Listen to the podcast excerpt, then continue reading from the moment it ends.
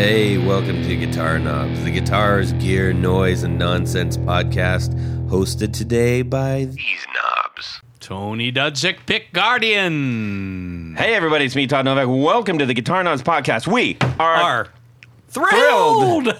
to death that you are listening to our show. Uh, we have got a banger of a show tonight. Uh, we are joined tonight by Rob Chafe. Rob Chafe, the ever uh, normal The, grump, amp guy. the, the was- grumpy amp guy. was saying, what's Yeah. going to come up with? That needs a jingle. Uh, we'll think of it later. Um, but, but more importantly, maybe not more importantly, equally importantly, but taking away the show from off of our hands for most of this time Yes. is Alex. Alex, introduce yourself. Hey, this is Alex Guaraldi from Coppersound Pedals. Yes, yes, yes. And we are doing a 101 on DIY ah. pedal assembly. And Todd, for those who don't know what that stands for, what does that stand for? Do it yourself. Okay. Wow. Yes. That's I- all I'm- we need I'm to know. That to was a that I'm was happy a to help. great podcast. Thank we you. learned something. Yes. uh, so uh, we're really excited because uh, Alex has provided a box full of incredible goodies. Oh, yes. That can help make dreams come alive. Mm. And that's that's great on its own, but more importantly, he systematically is going to help the world build pedals. Wow. That's his mission. He told me so. Didn't you, Alex? We were getting That is tacos. Oh yeah, yeah, yeah. I remember. Yeah, Yeah. you were talking about search and destroy, and we were getting some tacos. yes, yes. I highly encourage you watching Search and Destroy. Everybody. That's an. Uh, anyways, uh, not required. To, not required to do DIY. no, no, not required. But it should maybe, be. maybe. anyways, um, we're just really excited. We're all uh, goofy over here because, uh, well, at least I am usually goofy. Anyways, um, we got a couple of announcements before we get into this, and we're not gonna, you know, we're we're, we're gonna go as fast as we can in this. We have a couple, you know, things we got to cover. Yeah, Um, first it. of all, I wanted to do a huge shout out to um, the man, the myth, the legend, David Kaminga. That's right, David, one of our greatest supporters, longtime listener, Yes. and pod friend, and friend of the community. Uh, pedal builders out there, he is a huge supporter of you, as well as amp builders and guitar builders. He is a gear fiend. So, um, thank you for being a gear fiend, David, and more importantly, for supporting independent music. Because I just released a single on, you know, out there on Bandcamp. Blackmailing the Yeah. guests. Anyways, Uh-huh. that was just a really nice surprise. I was like, "Dang, thanks, David." Does that mean I have to buy one too? Yes. Anyhow, um, beyond that, I also wanted. I'm very excited because um, after this show, we are having none other than Marcus Reeves of Reeves Electro and guest on this show. And guest. Yes, To be very announced. exciting news from them, and we're gonna have Jack Bates, the bass player of Smashing Pumpkins, Oh, son yeah. of Peter Hook. He's gonna be on the show coming up, uh, you know, in a couple weeks or whatever. And we got a whole bunch of other great guests. I'm really excited about uh, what's coming on in, in late summer and early fall and all that good stuff. Can't wait. Okay, without further ado, Tony, Yes. do your thing. Which one? The Yeah, I don't what's know what going on in next music world this Well, week? the- you're supposed to ask me that. Oh, because I have to do so many Would things you do now. your thing, I would. ladies let- and gentlemen? Tanya Bolonsky Yes, Todd. at Well, your whim. Sounds interesting.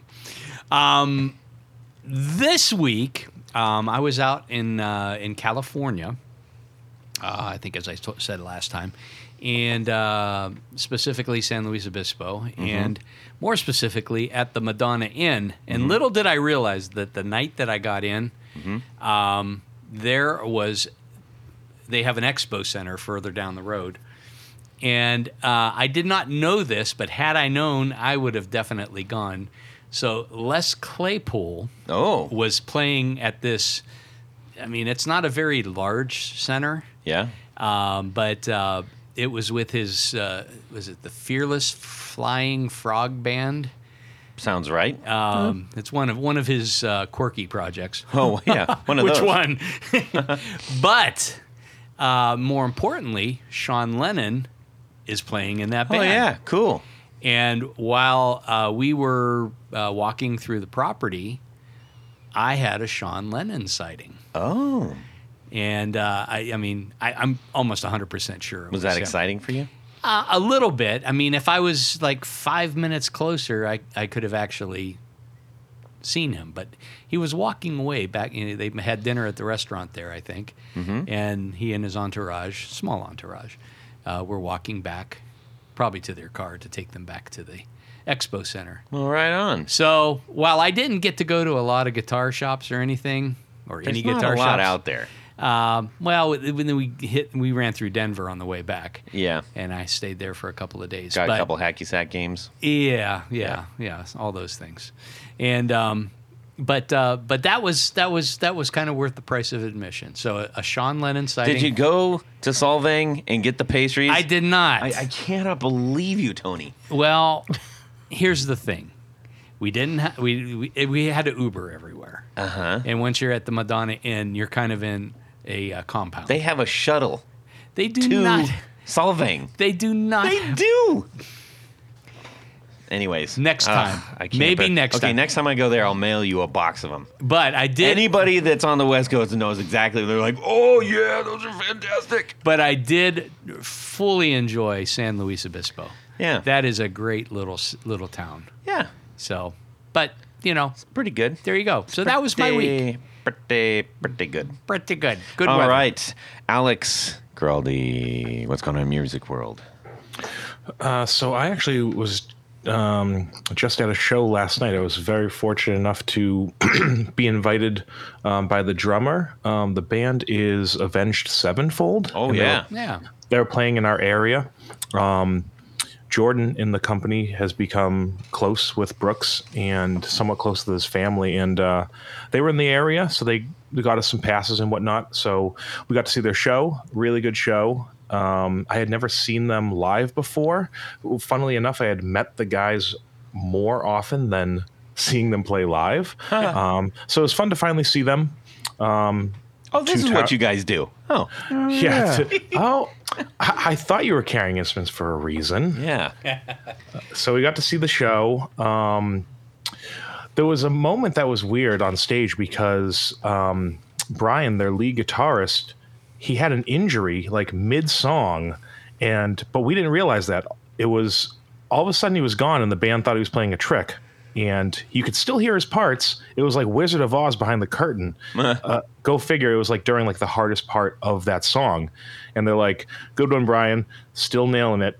And they're like, "Oh, hold on, Brian's actually really hurt. We'll we'll be back in a few minutes." Was it which like the was- tech doing this the rest of the solo or something? Uh, nope. No, Brian he- sat in a chair and did the whole song. Oh, and wow. Then then, did, then finished the entire set. Wow. Um, I think the like the paramedics on site just didn't want him to move anymore and just finished the set. He did it, uh, flying colors. Then he went to the hospital. Um, they're heading to Canada right now, and he's I guess he's all right, which is good. Um, he was a trooper for doing that, and um, yeah. Did he like was- roll his ankle or something? uh, I think something with a calf. I'm not sure if it was like an like what necessarily it was, but um, something internal that kind of felt like s he got hit with a golf ball or something. Like that's how he said it felt.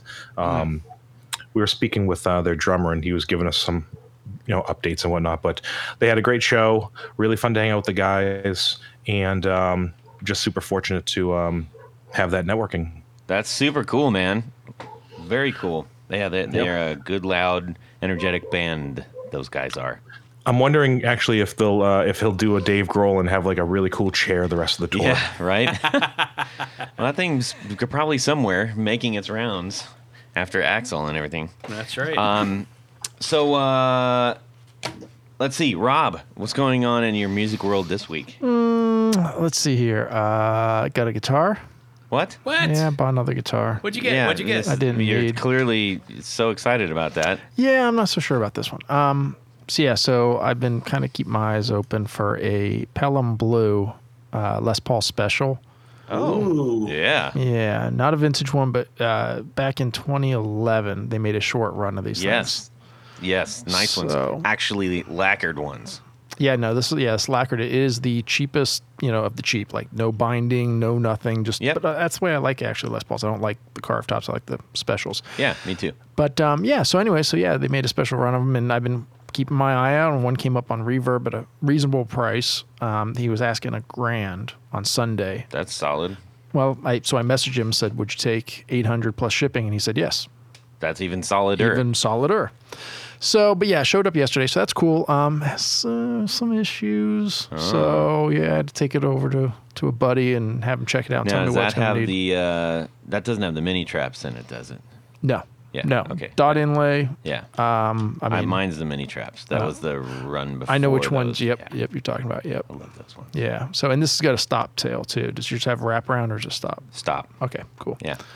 Um, But so- mine came with the P100s, which are garbage, so I swapped them out for Brandonwound P90s. Mm. Yeah. which are awesome. Yeah, I've got something else with 90s already, but yeah. Yeah. So I wanted the humbuckers. Um, but yeah, so some some issues we got to take care of, and I anytime I buy anything used, I plan on having to put Like what kind of issues? I mean, that's a pretty simple guitar. Well, okay, so you know the headstocks on those, they started uh, gluing on the veneer edges on the headstock, so it's not all one piece. It's one big piece. There's two tiny little pieces. Yeah. On the treble side, it's not just finish crack; it's actually cracked.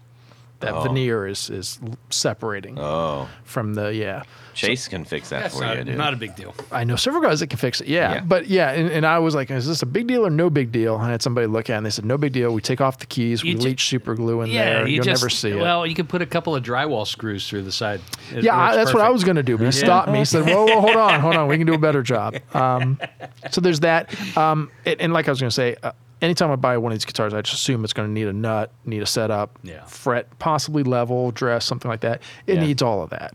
yeah, this is still a killer deal, man. Yeah, yeah. So that What you saved on that, uh, you know, Exactly. that's going to cover some, at least a lot of that. A lo- exactly, and, and it's realistically once it's done, it'll. I mean, fair market value is maybe twelve, so I'll be I'll be fine. I'm not going to lose anything. No. But it's the I I would have liked it if it didn't have a crack in the Sure, headstock. sure. And it's got a bunch of dings on the face, like tiny little dings. Looks like somebody was taking a drumstick and like playing on it. Could I- have been. it- it's bizarre. I mean, there's got to be fifty of these all over the face of it. Crazy. Yeah. I have, so that That's was disappointing too because that didn't show in the pictures. But Yeah. so, anyways, but it's Pelham Blue and it's special and Are you going to do any kind of custom pick art on it? I'm assuming that's a black guard. It's got a black guard, and that's another thing. The black guard on it is matte, and I mean like matte, matte. Never. Well, I don't think it came that way. I think somebody took some sandpapers because Yeah. all the the pickup rings are gloss. The the jack plate is, Is gloss. It, is it five ply? no, single ply. And I do think the the original was single ply, but it looks like somebody. Oh. Um, actually, I might just take it off. Hey, I know a Yeah, guy. that- that looked I know a guy. Yeah.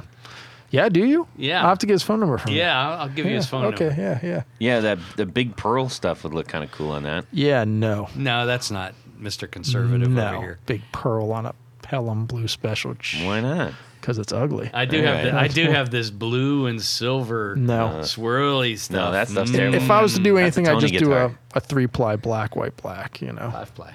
Five ply? Is that Yeah. what they do on those? Back on the fifties, it was. Oh, five well, there you go. That's what Yeah. I would probably do. then. Alex, do you like colored guitars in the, in the sense of like non-neutral colors?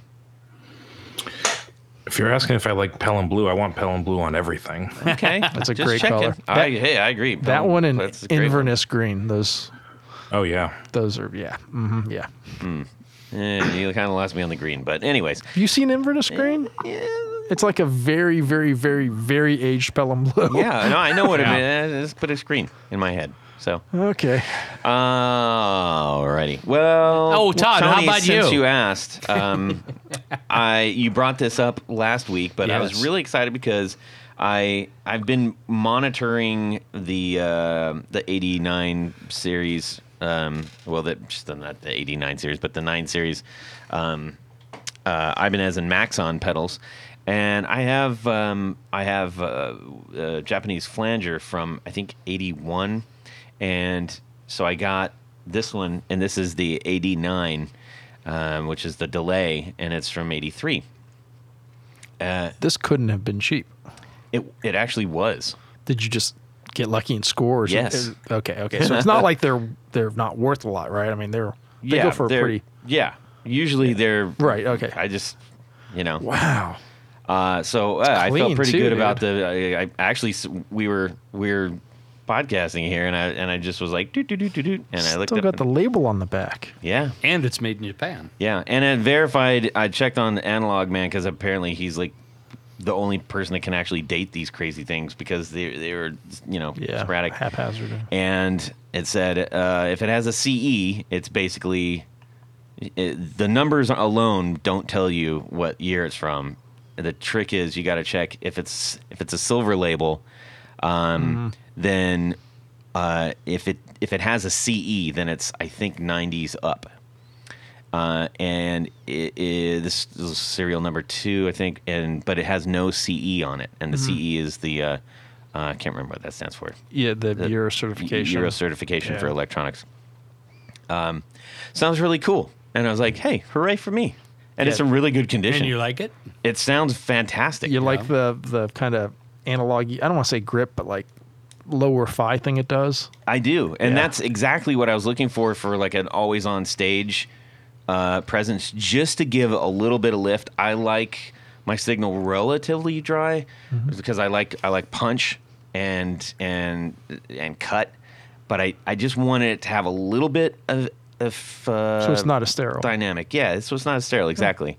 Um, but I didn't want a big reverb, and and this does that perfectly. That's And- that's why I rarely use reverb on stage. I love Just it. washes everything. So the other, the neat thing I'm going to try to do is, you know, one of the settings on the HX Stomp is basically this pedal, but I've never really been able to get that dialed the way I want. So I'm dialing it in here and then trying to make, trying to get that as close as I can. If I can't get it as close as I can, then I'll use this on my gig board. No, dude, put that on your gig board because I mean the HX stomp may get similar and everything, but that's going to have. Well, I use that to punch in different effects Right. Mm-hmm. for like the different songs and stuff. So um, otherwise, I'd have a especially if, gonzo if you're going to have it pretty much on all the time. Exactly, yeah. Yeah. So okay, so uh, what do those go, usually go for? Um, are there you well Roughly. roughly? I We're think about looking- three. yeah, like two to two, two, Okay. That's what two I and thought. change to three, To three-ish. and depending if it's like ultra banged up and it's like this was the first one in 1980, then Yeah, it's well. like you know Right. expensive. Alex, you probably know better than all of us. I actually, I'm not super versed in this. This actually sounds like something that um, your last guest would have actually been better on. Uh, Zach, right? Yeah. I feel like he, I feel like he's really into this stuff. Like, there's some things that I, uh, uh, especially in the pedal world, where I've got like this affinity for knowing, like, oh, well, if you see this, uh, that's actually an older one before they did it and they changed to this. I feel like I have a little bit of a gap in a lot of like the like Maxon, Ibanez, Boss world. Like I'm familiar with most of it, but we you're talking like the really nerdy like specs, like reading serial numbers and stuff like that. I'm definitely no analog man on that. Right.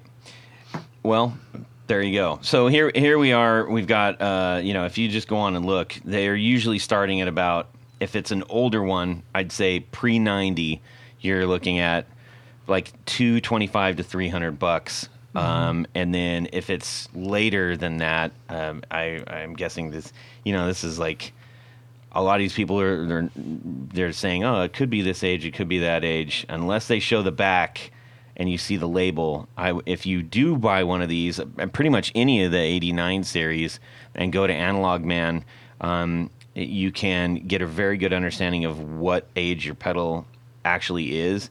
But the most important thing is, see, we see one. There's an uh, AD9, and it's a black label with CE on the back, a big giant CE, and that's um, later. So, anyways, if you can find one that's uh, non-CE, that's you're you're in the older realm. Now, maybe that doesn't matter to you. Maybe it does. But there you go. Now you know. Cool. On today's Ibanez Pedal Co- Bada bit podcast. bow. Chips is chips. Uh, n- no, not necessarily. Oh, that, that's and that's that's the other thing I learned. Um, because originally I was looking for a Maxon one, but there's a reason the Maxon ones are actually like a hundred bucks more, and it's because I. nah, please don't throw rocks at me, everybody. That actually is like you know mega nerds about that, um, or crash the car because I say this wrong. But from what I understood, it had something to do with the the Panasonic chip, um, in it. And then that's as far as I went because I was like, well, I don't have a Maxon, so anyways, I'm gonna go Good enough. Yeah. just go with what I have.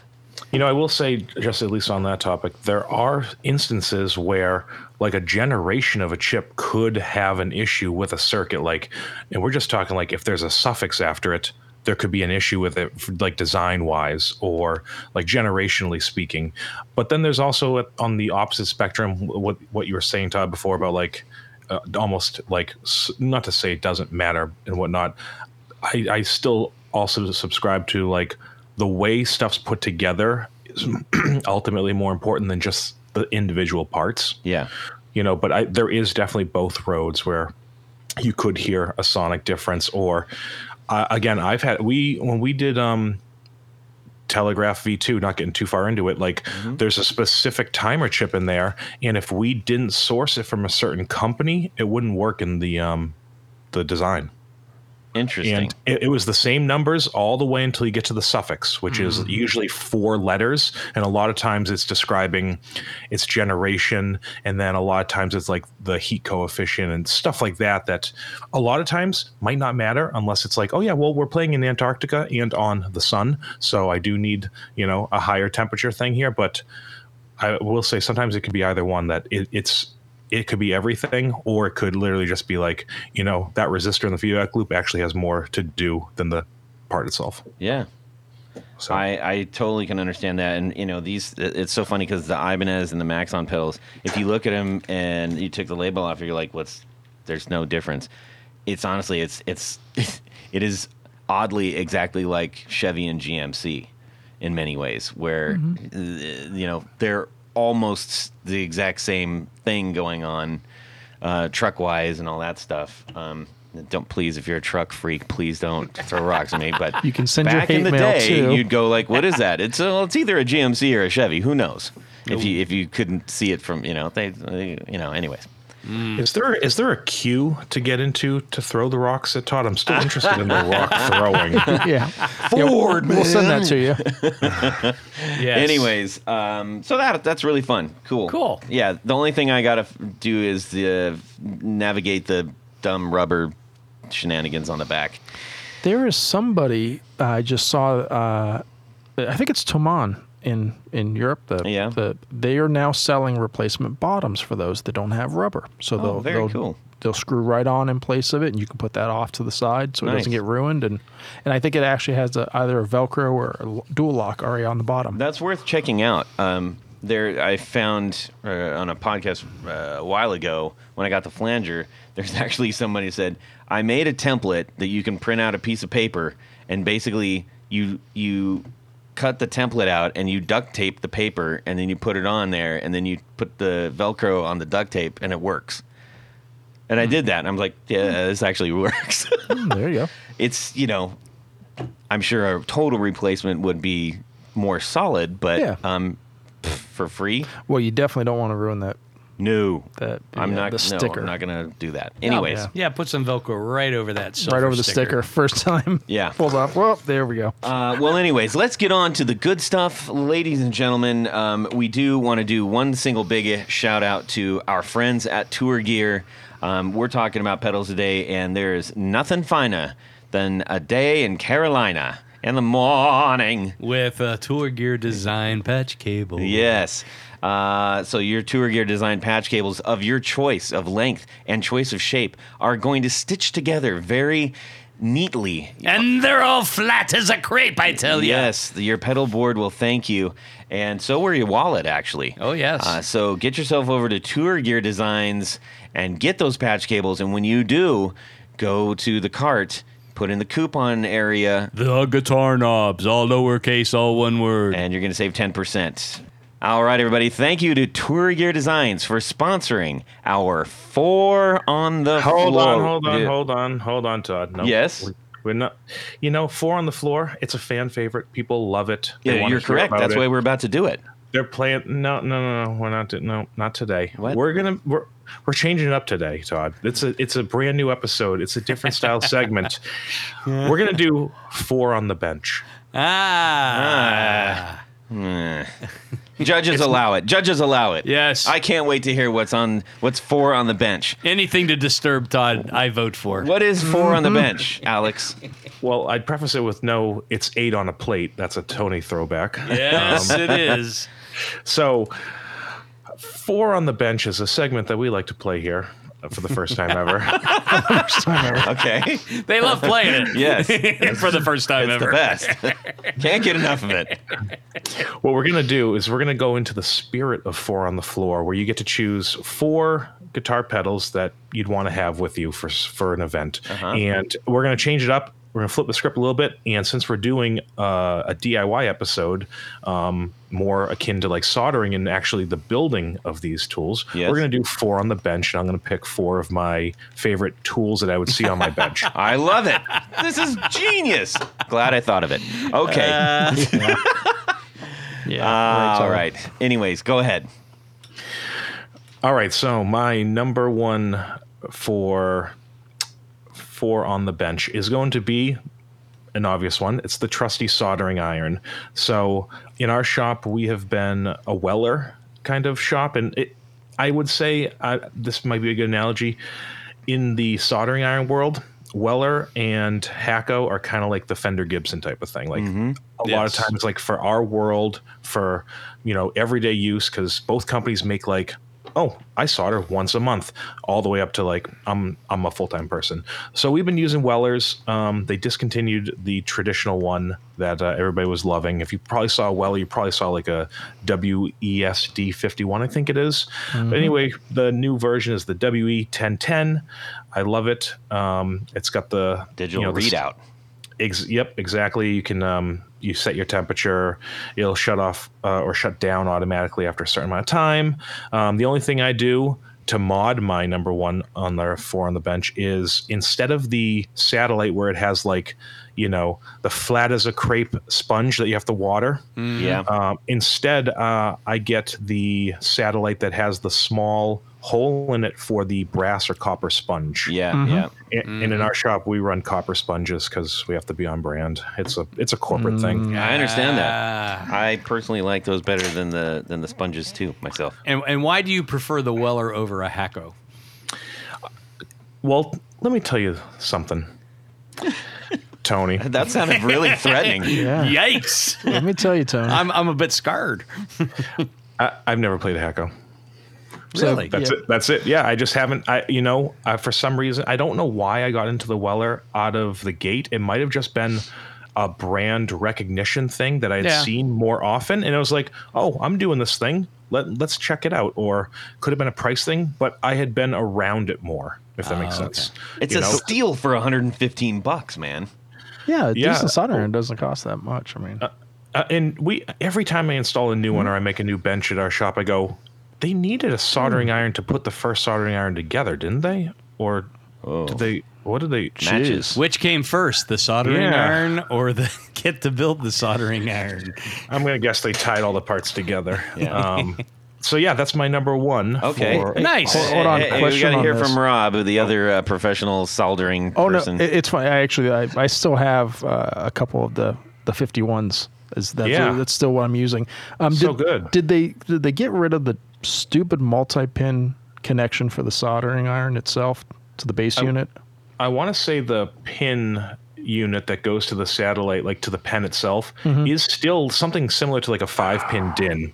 Man, Yeah. I that that is the weakness. I both of mine on the bench. I've replaced the the connector on the base unit on each one once, and they're both going Ah. bad again. I've never had that actually happen. Yeah, So I guess I, I'll consider myself fortunate there. there you go. Well, Rob is really rough on equipment. I am pretty rough on that. Oh, which by the way, talking about soldering irons, you ever check out JBC? I have not. No, I have to. Check that out. It's going to ruin you. That's the Wendy's Junior Bacon Cheeseburger. Yep, same thing, same thing. It looks like a hamburger. Yeah. Awesome, no, no, yeah. check it out, dude. Their their soldering irons are insane. I'm saving my pennies for one of those. well, next. how much is that, Rob? Uh, the one I want, I think, it's like fifteen hundred. What? Why? What? What? It's insane. Well, it, Why do you need that? it, it's one of these that when you pick it up, it's it's automatic in standby mode when you put it down. So the so the tip lasts twenty times longer, and when you pick it up, Wow. and then My and- hot air gun is like that. yeah, Yeah. And, and and the um the the temperature uh, what I don't know what you would call it, but the auto just keep it at, at that temperature so it doesn't go down and dip up. It's within one degree. It's insane. So does it ruin? It, does the heat ruin the entire pen, or just The tip, the tip, it'll oxidize You it. can buy a ton of Yeah. tips for fourteen hundred dollars. Yeah, weirdly enough, the heat is the enemy. Yeah, yeah. So it, it's it's I mean it's kind of what's considered like quote professional or whatever. Not well, obviously because that's what I've been using. It. So it's professional. So but you've never had the entire pen go down? Just I myself know. Eh, Yeah, What? and you know, you never had the pen ruin? Just just yeah, I'm not gonna say it. I don't know what you're talking about. okay, so um. so anyways, okay. we got uh we got the Weller. All right, number, Number two.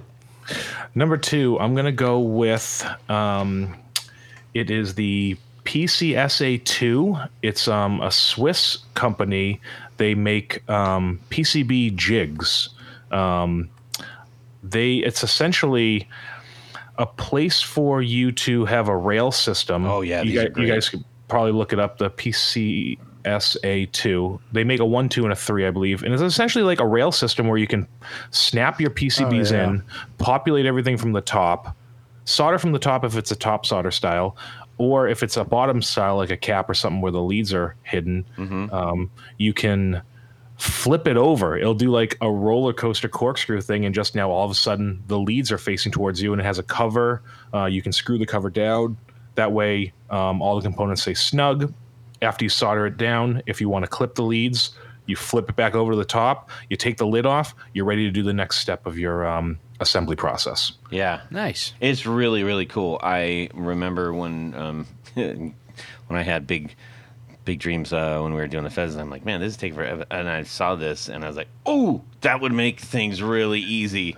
And then um, they you couldn't get them anywhere. They were gone and Not available. the They started COVID. getting expensive too. Uh, Yeah. I, Ideal-tek is the company. yes, Ideal-tek. Uh, I, we have four of them in the shop, and they're just so good. yeah. But you have to go to uh, Diverse Electronics to get the Ideal-tek. From what I Yes. Yeah. Yeah. there's. Yep, Anyways. it's, it's, it's really good. I would suggest to anybody that's making batches of more than 20 at a time of anything that it's not an obscure shaped PCB. You can fit most things. You can even take the middle bar out. We do it for Triplegraph daughter boards where the the board itself at its max length is like seven inches or so. Um, they're very they're very like customizable too if you need. So Ideal-tek PCSA series. All number right. two. Nice. number three. Number three is for the old man and me. Uh, it's the glasses that go around, like the headband glasses, where you poke them down like a, like a like a welder. Yep. Uh, I like to call them my cheaters. Uh, I pretty much don't solder without those, just because I don't generally have great vision. I, I wear contact lenses as is, but it just helps me feel like I have fresh eyes, so I'm not really missing anything, and I don't want to strain to see and get like a headache or anything like that. Um, so even just a pair of like they're like 20 bucks. They come with like batteries, and you can turn on the light if you need to. I throw those literally sit on top of my station when I'm making cables, when I'm soldering boards, when I'm making prototypes. You're trying Pretty to figure out a tip at the restaurant. Yeah, exactly. He- he-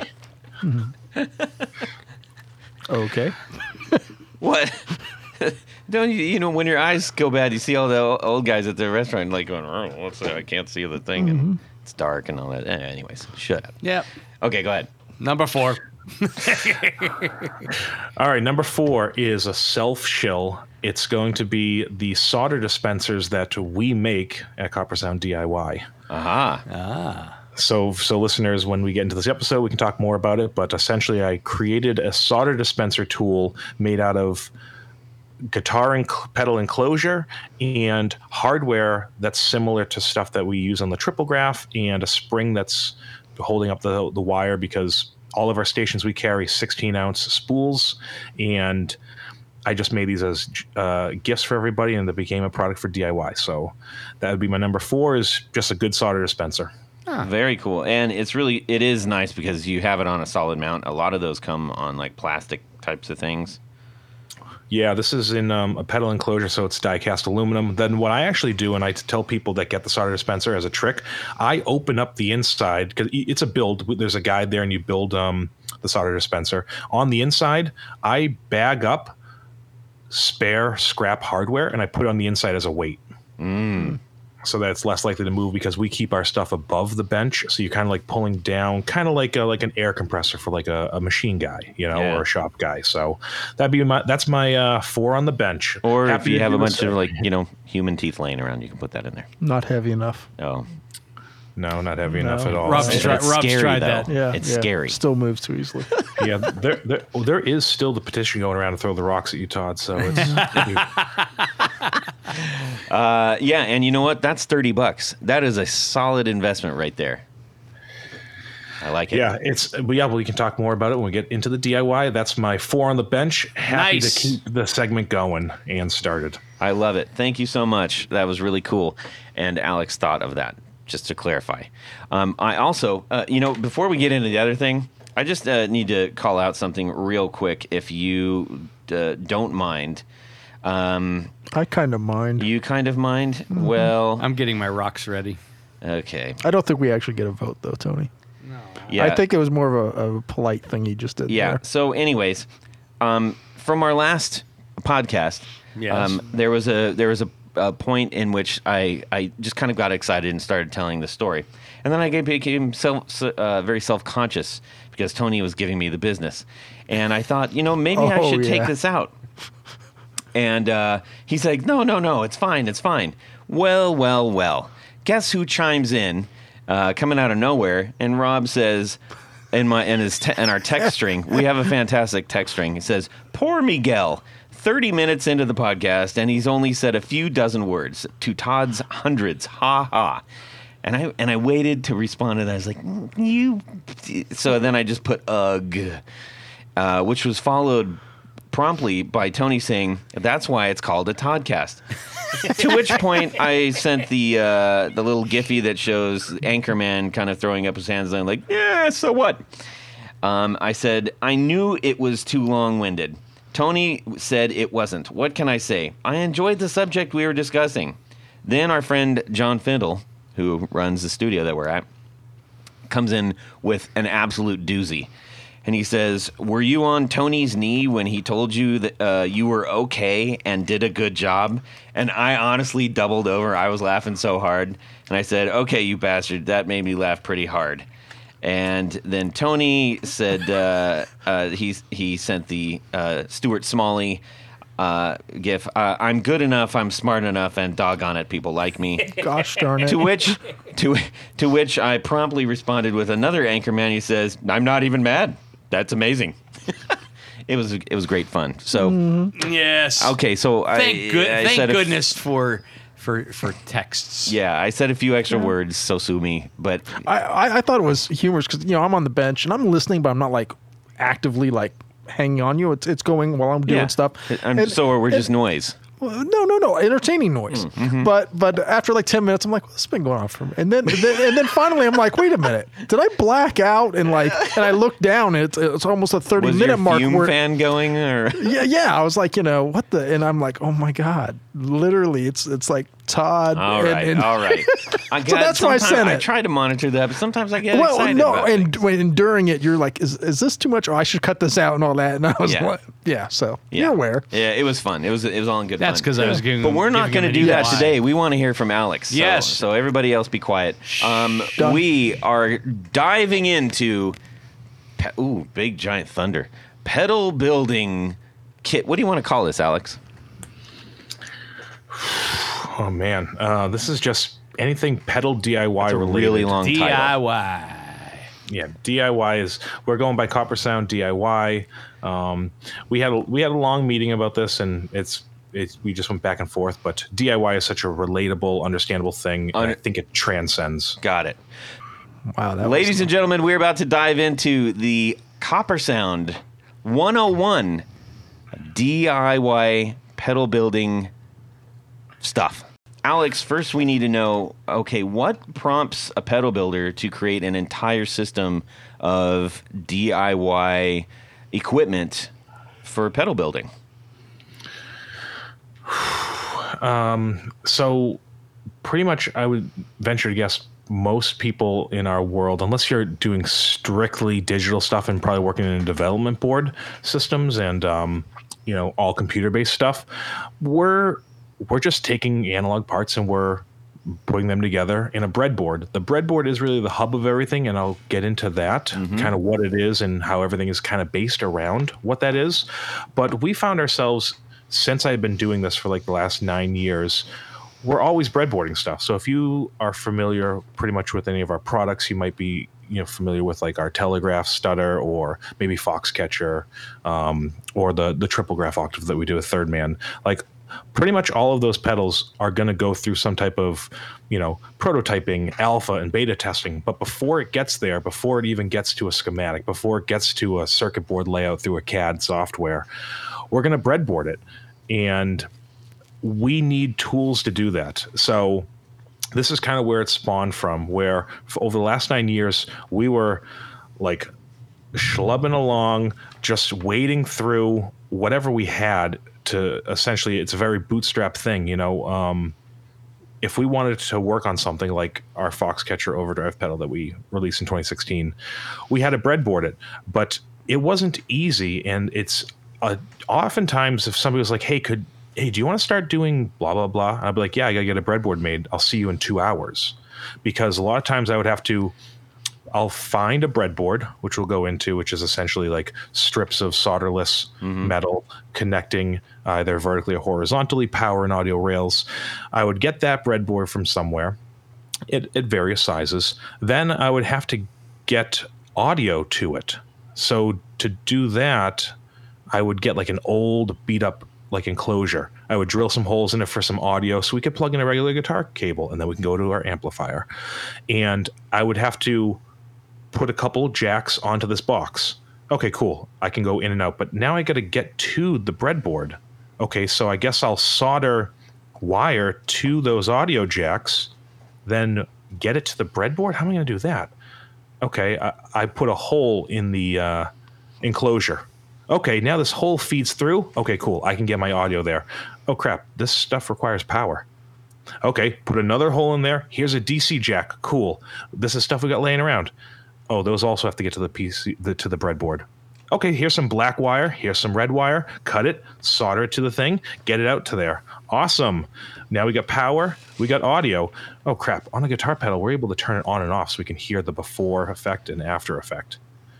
I got to wire up a switch now and have it with a, a basic true bypass wiring diagram. Go to my in and out jacks, snake through a small little hole, have the wires essentially being an antenna, so any any hands that go around it start doing that v- v- type of thing, Right. depending on the circuit. Get it to the breadboard. Okay, well, wait. The breadboard is just this white piece of plastic with metal in it. I have this box to turn my effect on, and I got audio. That's cool, but like, what am I just gonna put them on the bench? I'd go find a piece of wood, cut that wood down, put some feet on it. Then I'd screw the breadboard into the wood, screw that um, enclosure that had my my guts and everything. Then I'm ready to go. Now it's two hours later. Now I can actually start working on something. Wow. And I had to, I had to do that for like six years Wow. and I got faster at the process as you normally would. And generally, I would use like scrap stuff, like, oh, this switch was kind of bunk. I'm not going to put into a pedal. That's fine enough for just testing out a like a, a, a pedal, you know, because oh, it's being a little fickle. That's fine. It doesn't matter right now. It's not going to a consumer. Yeah. So I'd have, I'd have to do that constantly. So making like a workable breadboard was a two hour process and I didn't even touch a component to start working on it. Also, I forgot to mention an LED status light. You'll know generally when it's on, but that's another thing I want to do to know like everything is interacting like a guitar pedal would. So Right. that pro- that process I had done for so long and I was just kind of sick of it. And we were getting ready to do DIY, or I had some ideas for DIY. Lockdown had started, and I was on a old computer at the place I was living, and I was like, I'm gonna just like crap out a ton of circuits, just like work on some ideas that I've been having, and just when stuff gets back to how it was or how it is. I want to have like a ton of I want to I want to essentially come out of that door and like oh I got a ton of stuff I wasn't just kind of hanging around. Yeah. And, and DIY was one of those things where I had a ton of ideas. Um, it, we had also been using some local parts from uh, one of our uh, local like suppliers. We're using substitution boxes, which we can get into, which is just essentially Yeah. a series of multiple components so that you can try to breadboard stuff on the fly. So anyway, it was summer of twenty, uh, summer of last year. Yeah, so about a year ago to today, we were working on these things. I had sub boxes ready, and I had uh, a couple other things, and we were getting ready to kind of brand everything and launch it because I was like, I'm done doing this. I've paid my dues. A lot of us have paid our dues. A lot of us have figured out a system that works, and that's great. But I was like, there's got to be a better way, and maybe people can get into it, and it's not such a ticket to ride thing. And um, I came up with the idea to have essentially an integrated breadboard. So I had sent to you guys um, some of our breadboard sizes. So essentially, our breadboard is fully integrated, um, where it's still uh, it allows the user to still have somewhat of a customizability to um, itself, but it's essentially at at face value, it's all the things guitar players want and need out of testing out a new design that they're trying to be creative and artistic with. Right. And our, our breadboards come with an, an input and an output jack, a regular standard nine mil, uh, nine volt, you know, 2.1, uh, 2.1 by 5.5 millimeter barrel, a toggle It's switch like for a pedal with no guts. Essentially and you make the guts on the breadboard it's Yeah, yeah. all fully integrated and there's ways for you through headers to hook wire up to Yeah. it easily Alex, who is who are these kits for? so these well they're for us because we use them literally day in and day out um, and I don't have to make breadboards ever again, which is nice. These are for people kind of getting into it. W- what I've noticed in our DIY world with pedals, a lot of friends in the community do. There, there are companies that make PCBs. There are pedal companies that have open source for their PCBs. Um, our pa- pal and friend of the show, John Snyder, he does some open source PCB stuff where you can buy it, put it into an enclosure, or you can go on Pedal PCB or General Guitar Gadgets, and you can go on all these websites of, oh, I'd love to make a fuzz face. Here's the PCB. Here's the parts. Here's the enclosure. That's cool, but that, that didn't actually teach you about the thing so much and it didn't allow you to mod and customize it. So this is really for the person that's interested in getting into guitar pedals and the entry level for breadboarding is as i had mentioned how long it takes to get one going it's a bit of a it's we're in the golden era of guitar pedals but it's still the wild west i think when Yeah. it comes to the development side of things and i when one of the very first things i created and i can't remember if i sent you guys some um, are these toggle switch adapters so if anybody's played a guitar pedal, there's usually foot switches, LEDs, knobs, and toggles. Those are usually the most common things. And I've illustrated and outlined it in our, like our, our press releases and our media and all that stuff. Toggle switches, the stuff that we love to click for different sounds, Yes. whether it's compression or it's uh, clipping style or whatever it is. Those are almost universal. I'm going to say almost because there's there's exceptions here, but a, a regular standard toggle switch if you're touching somebody like 10 different ones, to different companies, there's a good chance they're all the same. Mm-hmm. Whether the functionality is a little bit different or the manufacturer or small things, they're they're pretty similar. Mm-hmm. Breadboards are pretty universal, just like the toggle switches I was mentioning. So the downside is those breadboards that are universal and those toggle switches I was mentioning that are universal, they don't mate. They don't coexist together very well. And myself and probably others in the community have probably found themselves um, taking wire, soldering them to the lugs, plugging them into the breadboard, and having this weird like Jenga leaning tower thing going on, trying to have my toggle switch work with the breadboard. And I was just kind of sick of that. So I just made a small PCB with pin headers, and the toggle switch can mate to it, and then you can plug it in anywhere you want on the PCB as long as it's kind of within the channels. And again, we'll talk more about the breadboard. So I'm just trying to make stuff here that would be much more accessible for somebody getting into it. Stuff that I was like, if I were starting and I had this, it would have been so much easier because we want to we want you to do the creative process, and we're going to take away some of the headache. Well, and before we get into all the particulars, I, w- I think one of the big things that um, I don't want to say you're leaving out, but at least for me, who as as I, I was mentioning um, uh, kind of before the show, I'm I was so excited about this because um, understanding the pathways for circuits has always been a little bit tricky for me. Um, and this is just honestly, it's like opening up a whole new world of of possibilities for me to better understand it and to do it in a way that um, I, I don't completely muck it up. Um, and one of the there's there's two key things that are are going to help besides from the hardware. The hardware is fantastic and it is built. It's Coppersound, so you know it is going to be built extremely well. But just the the document, the DIY circuit pack document that it, that runs through. Here's how you do all of this stuff is gold. It's absolute gold, accompanied by a series of YouTube videos that you did that are very, very self explanatory. You don't go over people's heads. It's basically just watch this and you understand how to do it.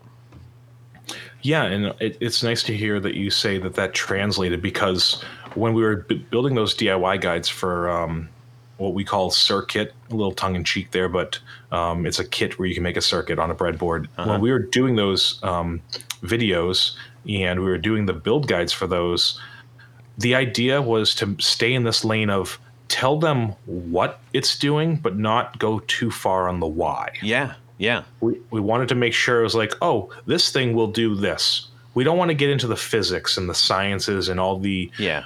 All of that stuff because Let that's John Snyder do that stuff. exactly. You- Drink. you can you can you can read up on those resources and there's a good chance you will learn it if you're really into it but we want to just know like what it's doing in a quick a, a quick why like what it's doing like this here will do this we don't have to get into all the other stuff because that's something for you to do later on we we want to encourage you as like a beginning builder to do yeah. that stuff It's so easy to follow along, uh, and uh, I I don't say this to dim- to diminish your effort, but if imagine like if IKEA put together a kit but did it like w- way better, that's what I'll qualify that. Um, we know you, you know the average person can put together an entire kitchen set with some simple directions, but if they were just looking at the box of parts, they'd be like, I don't know what to do. Now I'm defeated. And it's the same exact principle. Yeah, we tr- we tried to like it, it was tough for me, but luckily Jordan doesn't build these. He just does the media stuff, so he doesn't know what this stuff does. So when he's making renderings or giving information, he's asking like, "What does it do?" And then, oh, that was a red flag of like we didn't explain this properly because we're so close to it. We understand what it does, Right. So so we have to explain that stuff better. So when we were getting ready to do it, actually a precursor to the the Cir-Kits with the DIY bundle guides and everything um, we got invited to go to WPI, which is a, a Polytech Institute here in uh, Worcester, Massachusetts. They asked us to actually host a breadboarding class because they have an entire guitar pedal section of their university, which is. I, I, I don't know anybody else doing that, which is really cool, at least locally. So we were invited to do that, and we essentially had to make like a lesson plan. So that was the precursor to doing the the Cir-Kit bundles that you're talking about, Todd, where we what we did was, well, how do we make this foolproof? Well, let's break it up into three sections. Is what we found was the best. Mm-hmm. We we have other than a, like a name of the section and a brief overview of what you're going to be doing. Like, oh, this is the power filtering section. What we did was we broke it up into three main sections. Parts used, like you would see in like building a, a chair or something like that, like you said from IKEA, Todd Yeah.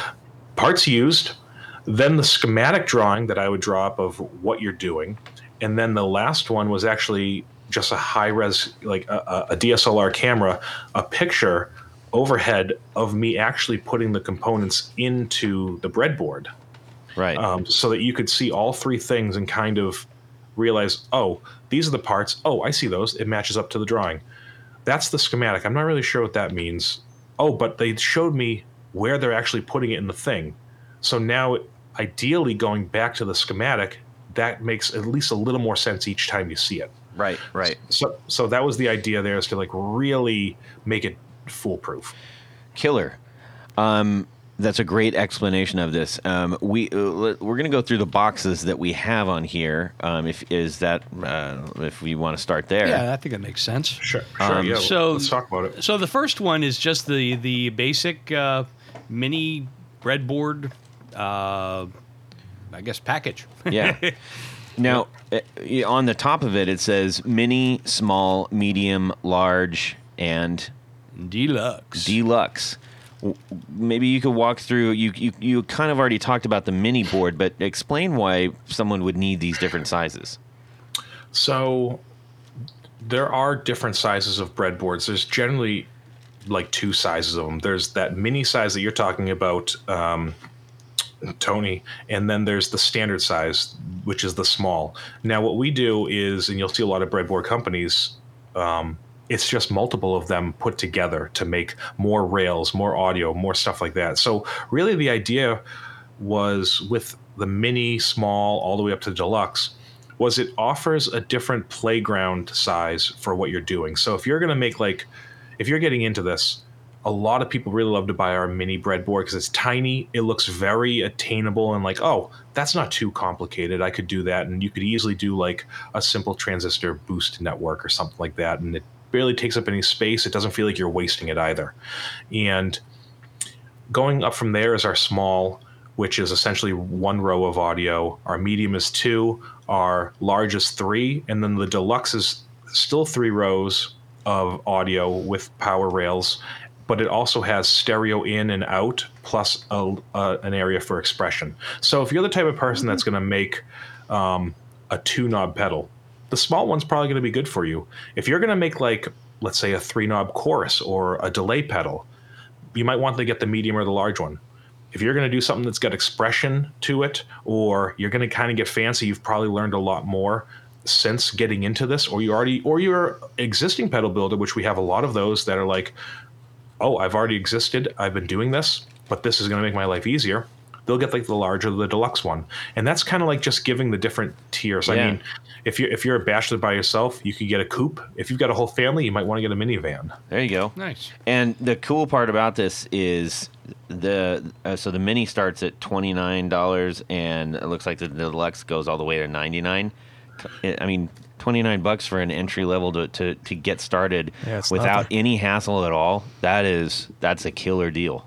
it's also pre-assembled as well. So we we assembled these. So there's there's a couple of our tools that the person builds it because that's the why in DIY. You get to do it. Yeah. Um, but a, lo- a lot of these we wanted to still take the headache of like, wait, I'm gonna adhere a breadboard and then make like like we don't want it to be a project. Yeah. There are some things that are easy, but the breadboard comes fully assembled. And one of the missions of DIY was, okay, if this is entry level, to get people excited and encouraged and let them be creative, but not have to worry about all the hassles that come with setup and building. We wanted to make it affordable. So a breadboard that starts at twenty nine dollars, we thought that that was very enticing and very encouraging to people to want to try. Like you said, twenty nine bucks. You and your spouse can go to Burger King and it costs that much, you know. Yeah. So, like, we wanted that to be part of its mission was being affordable, and but that also meant us being really smart when it comes to a design standpoint, a sourcing standpoint. We couldn't put twenty dollars worth of components on that and sell it for twenty nine. No. You know, I I had to get really um, creative and sourcing and all that stuff. And again, these most of these things don't cost a lot of money. It's how they're put together is what you're paying for. Yeah. And so the next step, somebody buys one of these, the mini or deluxe, whatever. Uh, they need to get parts for it, right?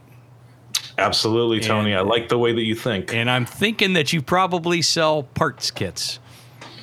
You are thinking absolutely right. That is a newer offering that we had just dropped about a month ago called Cir-Kit, C I R hyphen K I T. It's a little bit, a little bit tongue in cheeky, a little bit fun, but that's kind of what this whole thing is about. It's about fun and learning at the same time, and it being encouraging for people. So what we did was, like I had mentioned previously, if you want to go to an online supplier and say, I want to build, oh, I want to build a tube screamer cool here's the parts here's the pcb and the enclosure's already drilled that's cool you get the experience but what we wanted to do was offer something that we've never seen before which is uh, a kit bundle meaning all the parts included and a wiring diagram and schematic to follow along step by step on how to actually put the correct component in the correct spot to get everything to be wired up correctly. And when you fire that breadboard on, ideally hear the sound and then hear how you're hear how you're actually going to engage with it. Like like Todd said, it's a pedal with like no guts in it. Yeah, Yeah. yeah. And then from there, let's say so you got one kit. Uh, the one in front of us is a silicon fuzz. So I'm assuming that's like a two knob fuzz. Yeah, so that's going to be in your um, Tone Bender MK 1.5 or fuzz face type of um, derivatives, where you know it's a two transistor fuzz that's pretty mean. It, you can also roll it back with your input volume because it's a very good building block for people. Um, so we wanted to offer stuff that's very recognizable and relatable. Like we're not going to come out of the gate with like an analog delay because if you're looking to make an analog delay, there's a much better chance that you already know this type of stuff than oh, I'm going to make a treble booster. Yeah, you know, I don't I don't know anything there. And one of the nice things too, and and, and going to uh, back to actually the thing that started the whole DIY, technically, if you were to buy one of our kits or you're going to put stuff together yourself with one of our breadboards, if you wanted to, or uh, I should say, what I used to do was I would be breadboarding something. Let's say I'm breadboarding um, an overdrive that's got like a tone network. And let's say I want to change the tone a little bit. What I would do is I would pull out the parts needed for it. I'd put them away. I'd or put them to the side. I'd go to one of my parts lockers. I'd grab the other parts needed. I'd make sure to get them in the right slots on the breadboard, and then I would try it out. By the time I did all that, I don't think I really remembered what the sound was, and there, therefore, substitution boxes, or also referred to as decade boxes, these are a invaluable tool for our type of world where you're able to get one of our substitution boxes. We make seven different types, and they have essentially male DuPont style leads. You can plug these two leads into where the leads of, let's say, a resistor would be, the two legs of the resistor would be, and with the simple twist of a chicken head knob with multiple positions on it, you can get access to 24 different resistors on the fly of different values and hear instantly what the sound would be. It's remarkable. I mean, that alone, eh, like, even if you just did that, that is pretty revolutionary uh, for pedal builders and especially beginning pedal builders. Um, and let's so let's see. You got for the substitution boxes, you've got resistor, film capacitor, diode, ceramic capacitor, electrolytic capacitors, transistors, and FET. So each one of those is going to help you. So, um, for instance, if, if I was to start setting up the silicon fuzz and I was like, well, I'd like it to be maybe um, have more gain or have more um, Treble. a treble or something like that. I could use one of these things to help me choose which component is going to get me to that sound without having to plug in every single component and, tr- and retrying it. Did I hit the nail on the head there? Absolutely. It'll, it'll allow you to on the fly change stuff and really see what is going to. And sometimes stuff gets affected down circuit as well, but a lot of times it's going to be really useful in like tone networks or gain networks. And back at like when I started this, there were L & Co. It was, was my go-to company um, for breadboards on like a piece of metal and for substitution boxes. They made theirs the the values or the tolerances weren't very good. They were way too high.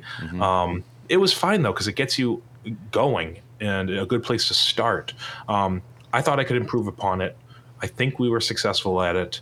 Um, and from there, we actually, instead of just resistors and caps, which are a great place to start, Guitar World, what do we love? We love gain. We Yeah. love clipping. We love Yeah. distortion. So our best selling sub box is actually our diode substitution box. And we've we've had people. Um, I believe he said he was on the show. Um, the gentleman from Stax Effects. Oh yeah, he was. That was the last uh, episode. Miguel, Miguel Yes. Miguel Vasquez. So Miguel is a big fan of our DIY stuff, and he said in uh, the last um, overdrive pedal that they just released, they were extensively. Zenior. Yes, they were extensively using our um, diode selector box, and he said, "Oh, I was using diodes I never thought of using because on our diode sub box, you've just like the other ones, you've got two leads to represent each side of the diode's um, body, representing its legs, and you have 24 sets of symmetrical diodes. So you can do, let's say, a rat circuit. Most people are familiar with rats.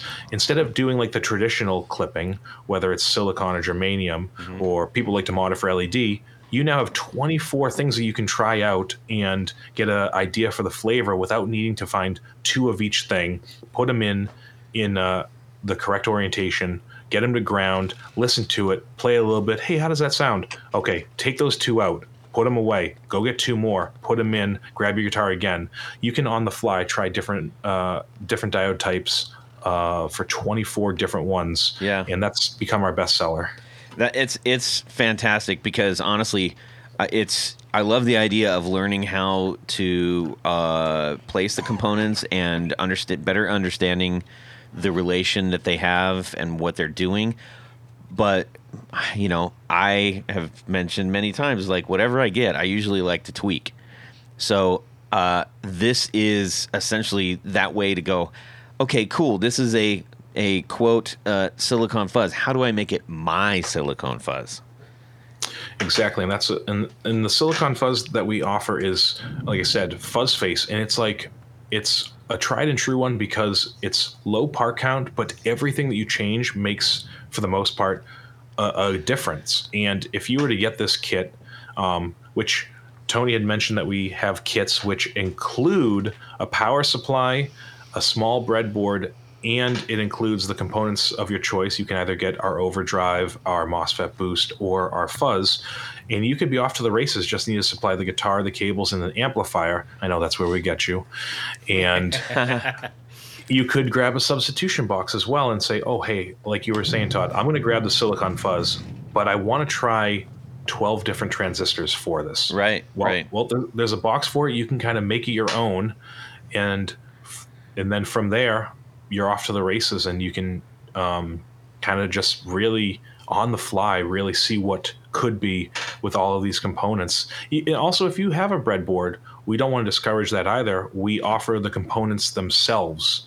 Um, you can buy the silicon fuzz or the MOSFET boost just by itself, just the components, and it still has a QR code on it and brings you right to the build guides where you can follow along step by step.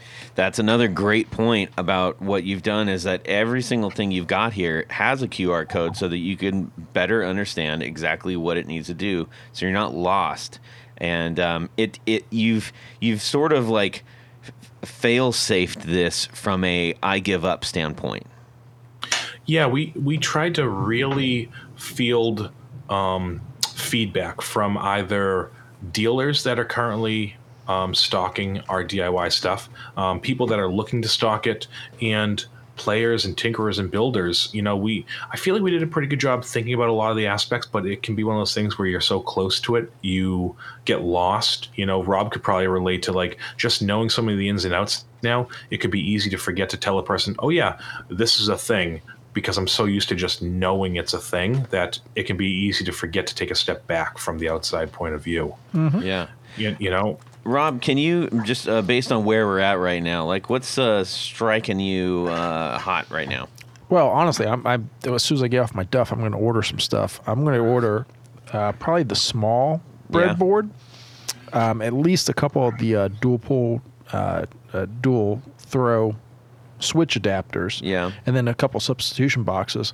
And yeah, I mean those, yeah, for anybody. I mean anybody, Yeah. and, and like he was saying, like uh, uh, existing pedal manufacturers, absolutely. Rather than having to build something like this myself, Yeah. yeah. Now- hold Alex, and you know shows up. Where are you going to go to do that, Rob? Copper Sound pedals.com maybe Yeah, and like uh, under the DIY tab at, the, at the top. Uh, If you were to ask me, that's where I would say. But I asked Okay. you, and that's what you said. okay um yeah, yeah so there we go but yeah seriously i mean you know I, He I- knows everything. yeah i mean not not just uh, i- uh amateurs but this No, like you said, you your entire job is to build stuff. Yeah. and so like this is a and, and, and what I've got is, is something like for the breadboard is, is like something like Alex said uh, he was using forever. I've got a piece of wood with a breadboard glued down to it with an old uh, 1590B enclosure with a bunch of holes drilled in it with a switch and some jacks and, and little leads coming out of it. Yeah. It's very, I mean, it gets the job done, but it's, you know, and, and, you know, of course, you got to have a back connection in that, that box I built or something, then I'm chasing down a problem I think's on the breadboard, but it's actually in the Yeah. box. So this would be much more reliable. Yeah. Well, I, I want to call out something that for me is important when it comes to systematic things. Um, I, I, I was uh, I've been using Apple computer stuff since I started using computers, and one of the upside of that uh, is that and which is the upside is compared to the downside of, of Windows based stuff is that the upside is it's all made by the same manufacturer. Everything you're doing, you just have to go to one place. And because those things are done well, that one place, the reliability factor really matters. So in the same in the same vein, like if you're gonna try you know, if you're doing anything having to work on your on a PC for any reason at all, trying to track down who's responsible for the problem that you have to fix is an absolute nightmare finding parts that are that are compatible, that are uh, the most current, that you're not going to get robbed on, and all that stuff. The fact that all of these things are coming from not only the same manufacturer, but the a manufacturer that actually builds pedals all day long. And, and to me, that right there is like absolute confirmation. Like this is the only set of stuff that I need to get. Here's another, along with your thing, reason to get substitution boxes. If you're a DIY guy who has never sourced parts from DigiKey oh Mouse Oh or gosh. whatever, exactly, exactly. You can get It's a so substitution box, flip through, find the one value, then you only have to source the one capacitor you end up wanting to build with rather than Right. all 50 of them or whatever. Well, and it's easy to say, oh yeah, you can just switch through these and find whatever you want. But the problem is, if it, as a beginner, um, in my first couple of attempts, I'm like, okay, this says this is the thing that I need.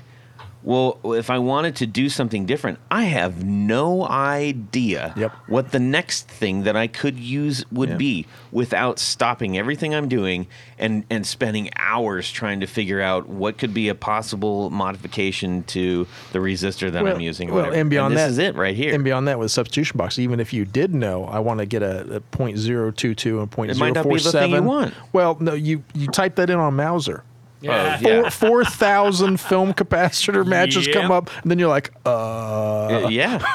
It's I don't understand. It's like it's once you start doing that, you're like, how are any of these things built? yeah, Because that- that's actually. I think Alex will, will uh, back this up. That's actually what you pay for.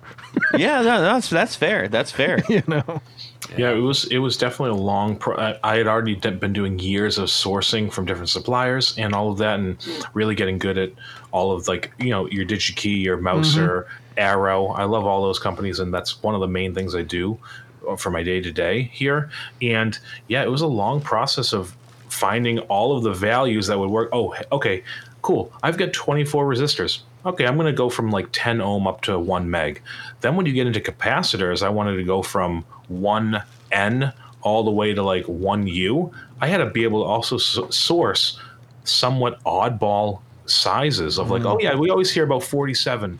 And then it's like, oh, it goes right up to like 0.1. And then if you don't have the the, the uh, this was one of the first things that that I ran into was okay. I got what I I found eight of the ten things I need on on like you know uh love my switches or something and they're out of one or two things and then i'm like Yep. great now i gotta go to this other place well they have they've got what i need but there's i either have to buy a thousand of them or they only have three on hand. And then you gotta go to another place. Ew, ugh. Yep, it's tough, and, and then you're going to pay shipping from two different places, which might be more than the parts you're doing. So having a one-stop shop is really nice, and um, obviously we're sourcing for our, our DIY stuff. We source from a ton of different places, and I, you know, we get a lot of inventory, but we put it all together for you because that's part of what the DIY's mission is: is to take a lot of that headache out. Later on, if you use our stuff and you make a product, that's awesome. We're happy to be along for the ride of your creativity and just speed up your creative process. And at some point, you'll figure out sourcing and suppliers and manufacturers and all of that stuff. Yeah. But for right now, let's take that headache off the table for you. Amen. And and just get like our, our kits. They got all the parts. We're gonna source them and uh, include them. You got the QR code, and you know what? Build yourself one. A small breadboard with a power supply, with one of the kits you choose.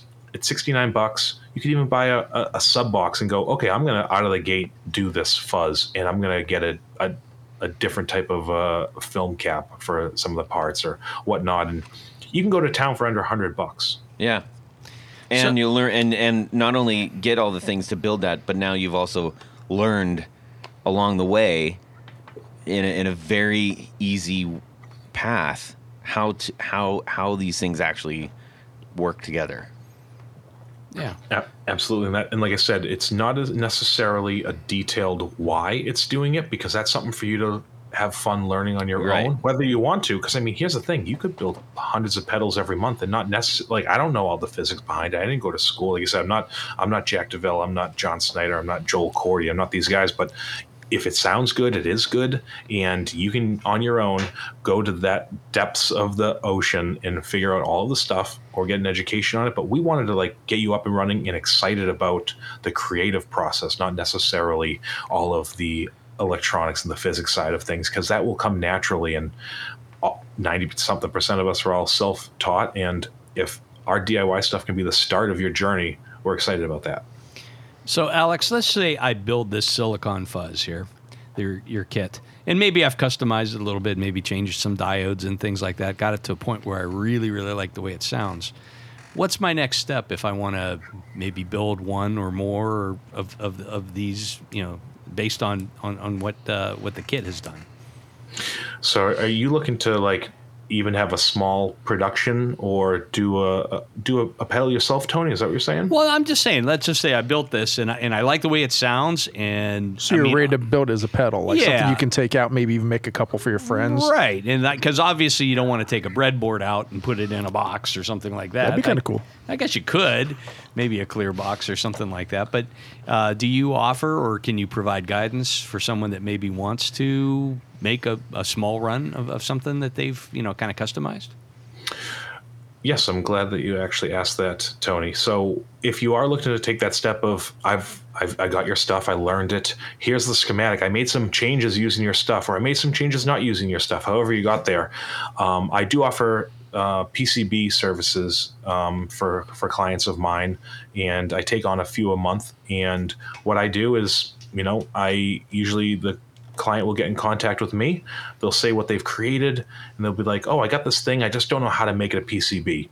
And I'll work with them. We get a we get a schematic going, um, even just bare bones stuff. Um, even if you like copied, say this fuzz face tone you just built, you copy it's it's literally one for one. However, you changed every single part no problem. I can get that schematic online open source. We can put your parts in and you say, hey, I want the knobs in this location. We can start working on that as well. I make a PCB for my clients. We do a customized thing and I get them up and running for that. Um, for something like that, they can contact me through either DIY at coppersoundpedals.com or they can email me at alex at coppersoundpedals.com and I'd be happy to chat more about those type of services. Nice. Awesome. All right, Alex. Uh, this has been absolutely fantastic. We're like as we've been saying, we're very excited about this offering you have. This is great stuff. It really is. And um, do you have anything else that you want to share about this? Yeah, so I was actually thinking about this, and I wanted to extend um, just going on the whole idea of it being accessible and getting people into this. We wanted to offer um, a bundle pack of our DIY stuff, and all your listeners will have to do is from the time this episode airs through July 31st, so that'll be the 25th of July through the 31st of July, if they email DIY at coppersoundpedals.com. They can put in the subject line Guitar Knobs Podcast, whatever they want, throw rocks at Todd, whatever they want the title to be. Just, just That's put the guitar winner. knobs in some in some manner.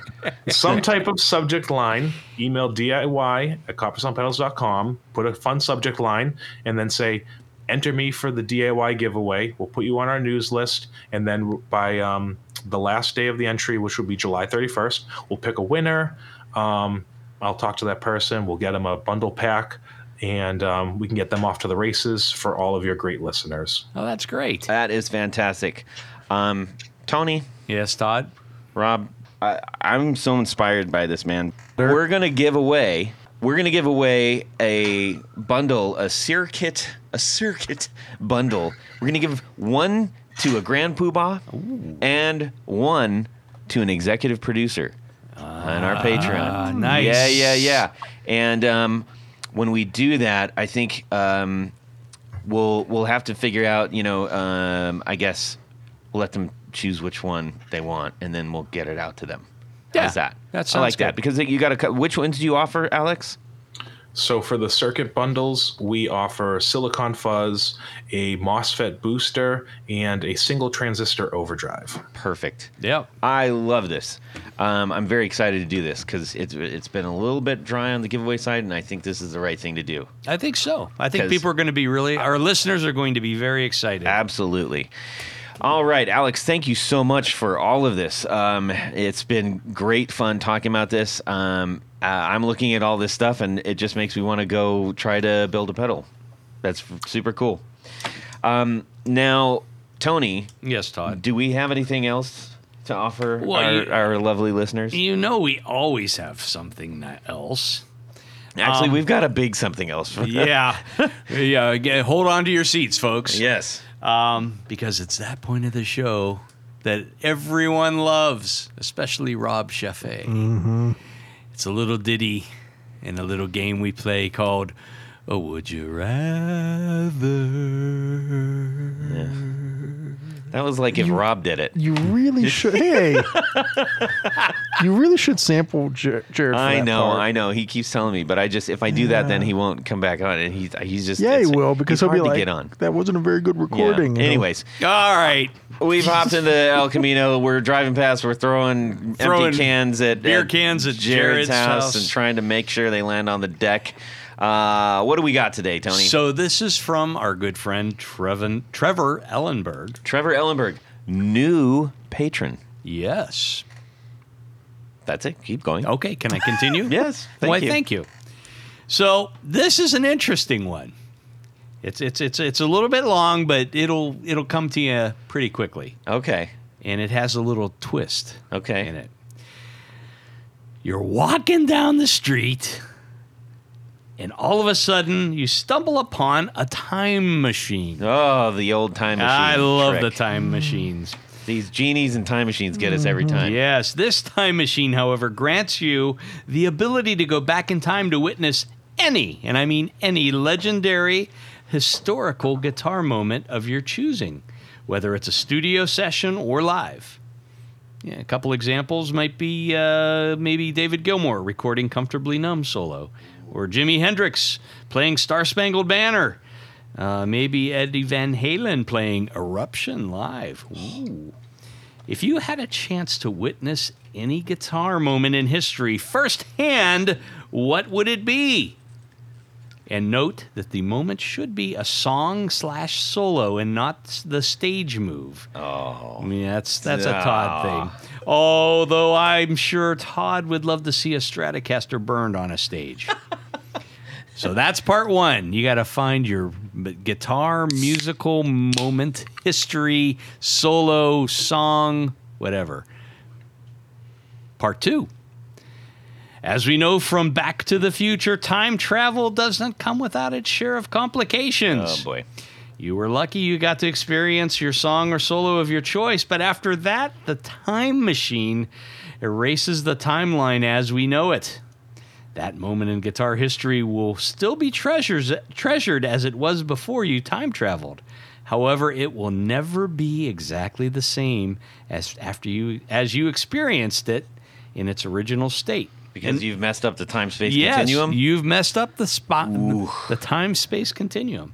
In other words, you're going to, you are, you are the only person that got to listen to that moment in its original form. this is Just- like Quantum Leap, the TV show. oh, this is, it gets complicated. I'm yeah, confused quantum already. physics. But you heard it just once, but you and everyone after that will forever hear it differently. Would you rather, one, have the song slash solo be the same note for note, but the guitar tone completely different? Or two, would you keep the guitar tone as it was, but the notes of the song solo will be completely different? Ooh. That's really hard. This is heavy. This is heavy stuff. So, first first rule of order, And it has to be a solo. it can be a song, Oh, a whole song? a whole song live, for instance, or in the studio, okay. if that's something that you had, that's something very special to you, or the solo, uh, which you So know, I get to be there to see the thing. you see the thing, but because you've time traveled and you've messed with a time space continuum, something's got to change. It might be one, the notes, or two, the guitar tone. Okay. Um. Put your thinking hats on, folks. Okay. What? Help Rob understand this. We'll, we'll walk you through this, Rob. Jeez. I mean, we gave you some examples. Maybe we could put some more, you know, uh, requirements in on this. okay, so obviously it's got to be a guitar thing. It can't be like Yeah, it's like a singer songwriter writing a song. or All something. right. It's gotta- no. It's got to be a Okay, studio some session. iconic guitar thing. Yes, that's the way to do it. Okay, all right. That that helps a little bit. All right. Alex, you set? Could you, um, Tony? Could you just refresh the very end part? what is it? If after you do it and you come back, what's the would you rather part of the? I'm assuming you do want us to pick a historical thing and then Yes. answer the would you rather. That is the would- correct. So I got the historical part. Now, when you come back, would you rather You, you, you either Would- change you, the solo or the song can be exactly the same note for note, but the uh-huh. guitar tone has changed. okay. Or you can keep the guitar tone the same, and the notes of the solo or song will be forever changed. Okay, I have my answer for both parts. Okay. We should have had a seminar on this before. Yes. this, That's this fantastic. episode. I love it. You want me to go first? Go, Tony. per as, as per usual. I Tony, tell us which one you would do. I would do um, Brian May's solo in Bohemian Rhapsody Oh. in the studio. So that's not a thing. This that they didn't pick that. That didn't pick that. You don't have to pick; those were just examples. I thought it was a show. It's a show. Oh no, it said studio. You could be in the studio, It or it could be a Yeah, live where were you at? I Oh was my! listening. I was Todd, imagining. You weren't even listening. He blacked He out was- again. Throw He was- at him. He was thinking of the next thing that he was going to say. Gonna say. That's, That's- No, exactly that's- how he, he was, is. he was practicing That's his non-active listening. Yes. Yes. Okay, go ahead. So that's my choice. I'm going to be in the studio with Brian May, Right. listening to him perform the solo from Bohemian Rhapsody. I'm really stunned at that Why? It's the, because of how big of a like a, a John Lennon fan you are. I never really considered much of what that- that- Lennon played that- that- I'll- all I'll- that good in In, terms in, of in tone, guitar solos. right? Yeah, Okay. yeah. And, no, and it's, that's it's why I gonna be asked. a the- song or but- solo. Well, but that's why I asked the question about songwriters because, like, if you could be there when Lennon wrote something or when they were working on this song, Not an option. right, right. That's why I asked that question. It is so, not an So that makes But they said it's a, yeah, it's a song. I can pick a song. You're there for the moment, but because recording of the song, but it has to be referred to like or But deal yeah, with yeah, guitar. because you've time traveled. uh huh. you've changed something.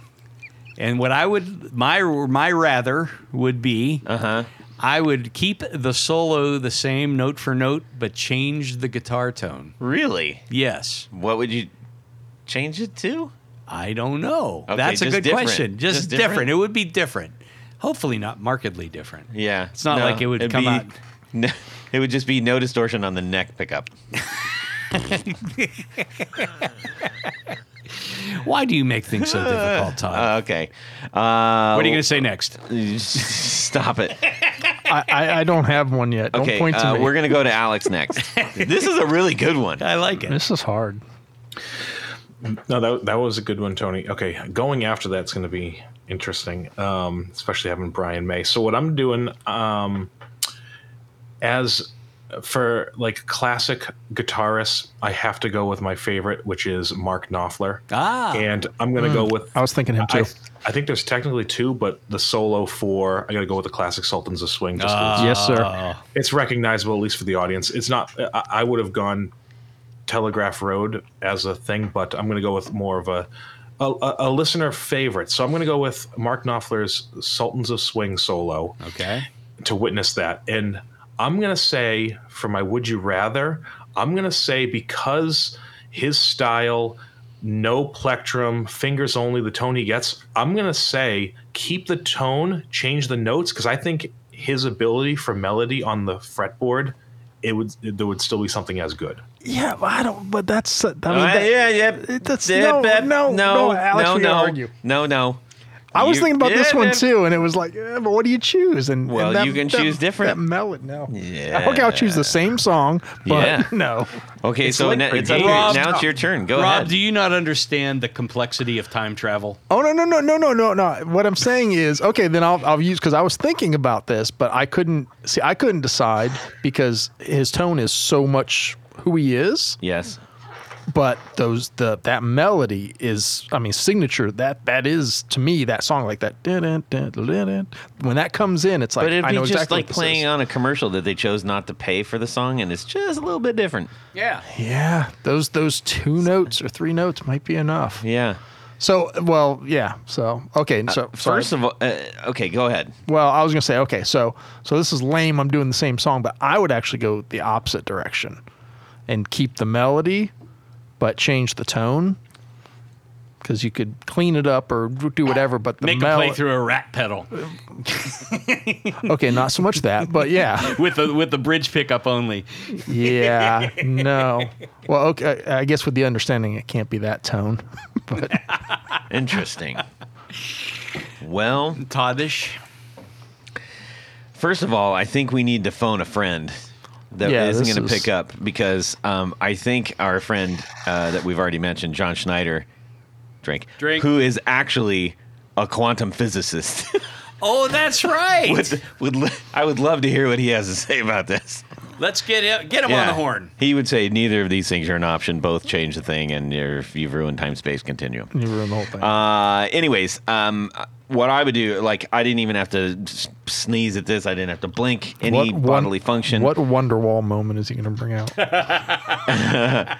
I'm, I am in the middle uh, of the show, live at Maine Road fight? in '96 Oasis for Rock and Roll Star when Noel's playing uh, the famous Union Jack guitar. Yeah. That's where. but That's the one. That's the one. Okay. And um, I think I would change. I would keep it exactly as it is because um, you know I'm a fan, and everybody else wants to hear exactly what the thing is. I would change the tone. I would just give it more gain. More gain. Okay. Yeah, Yeah, yeah, Yeah. yeah, that that would be amazing. yeah. I would love it. Yeah, you guys. Did you like text each other to, to No. come up with that? no. You. We just both had the exact same meh reaction. All right, all right. Uh, anyways, that was a great question. Yes, Trevor. Trevor. Thank you. That, That was, was outstanding. It made us think. yeah, it was. It was. It was awesome.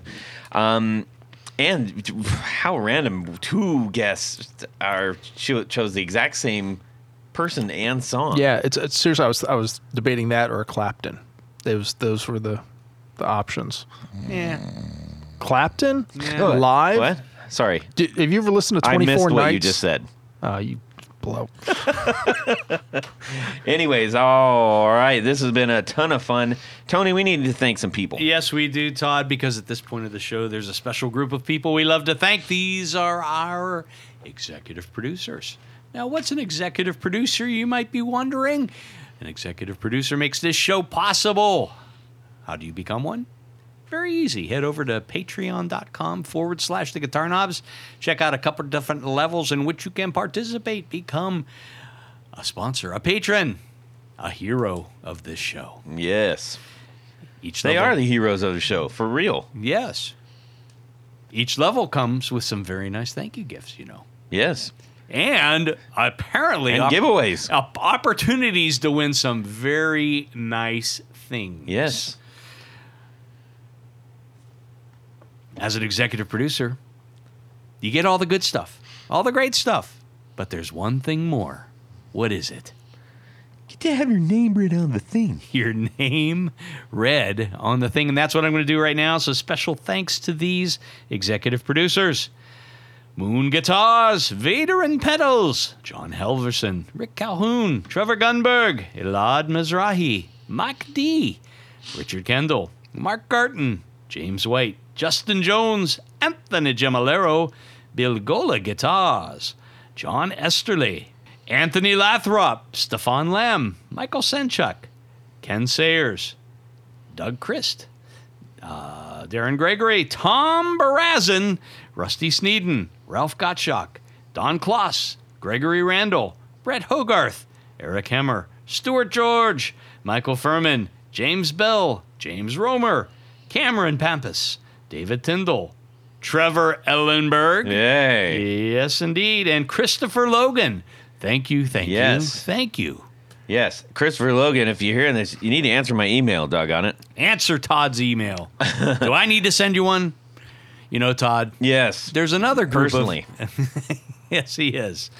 Uh, there's another group of executive producers. These are our grand poobahs. yes. These are the creme de la creme. the creme. tippity top. the hot top of the heap. The cream of the crop. That's all, all that stuff. You get stuck? What's what's going on?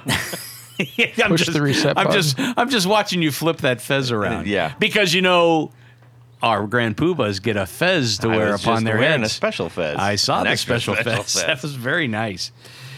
So I'm going to thank these grand poobahs right now, right before you. So special, special, special, special thanks to these grand poobahs. Tommy Manasco, Ricardo Iguereda, David Kaminga, Brandonwound Pickups, Hex Matos, Michio Murakishi, Bob Crouch, Jack Cadian, Sam Jett, Tyler Rhines, LSJ Music Company, John Williams, James Pennington, Adam Johnson, Steve Keys, Cody Foster, Science of Sound, uh, Brian Robison, Jonathan Jerusik, Corey Nigro, Michael Van Zant, Tim Nowak, Jonathan Daly, Martin Cliff, Sean S.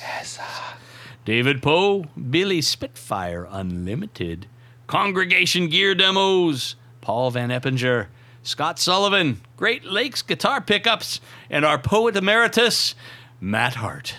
Yes, indeed.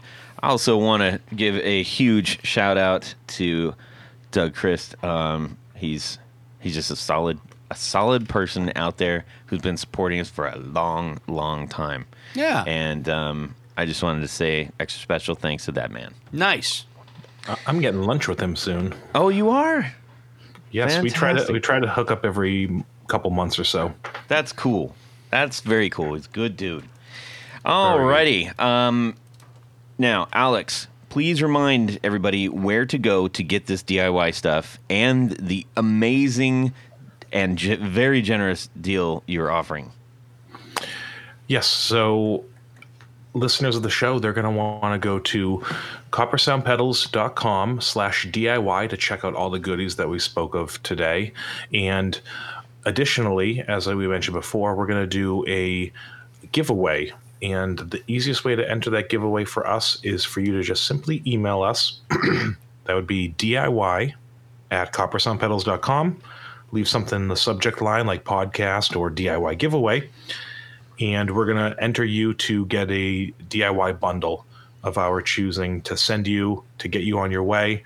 That's going to be running from July 25th through July 31st, and we'll pick a winner at the beginning of August and reach out to them. Nice. Outstanding. Thank you for doing that. Alex, you actually, uh, I want to also mention for those listening who are like, hey, this sounds really interesting. I'd love to get a little bit more information on just this, the whole DIY and pedal building in general. Alex, you have some resources to share that we are going to put in the actual uh, notes in the podcast on our website and that should show up in the notes as well um, on on Spotify and wherever it's streaming. Pretty sure. So, uh, can you run through those real quick for us? For sure, yeah. So, as Robin, you guys had mentioned, sometimes there can be uh, hurdles like sourcing parts, and then sometimes where you're going to read information. And we have that vast wealth of uh, knowledge and stuff on uh, at our fingertips. So, I've given uh, a couple links that are going to be in the show notes. Um, I have a few different. Um, resources for some educational reading that's not on the super complicated techie side. I've also linked a couple of resources one of them is our DIY, and a couple other um, websites that are good for tools of the trade, your soldering irons, um, all of that type of stuff. And I also have a list of three different suppliers um, that are good for having curated um, supplies that are pedal world centric. So you're not going to find a regulator that you don't need that's for a computer. You're going to find resistors and caps and diodes and all that fun stuff that we want to tinker with and it's curated for our world so check out those resources for some reading material some tools and some easy component sourcing Alex Guaraldi, Doctor DIY. Woo!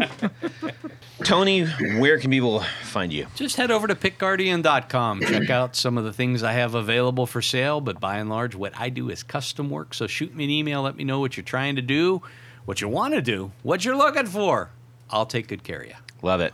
Rob, Instagram's the most active place. Um, Mad Comification on Instagram, and you can see all the stuff I'm doing and send me a message if you need something fixed or modded or rehabbed or whatever. yeah. If you if your amp is sick, he's the doctor. Thank you. You can make a shirt out of that. Yeah. All right. All right. Copyright Todd.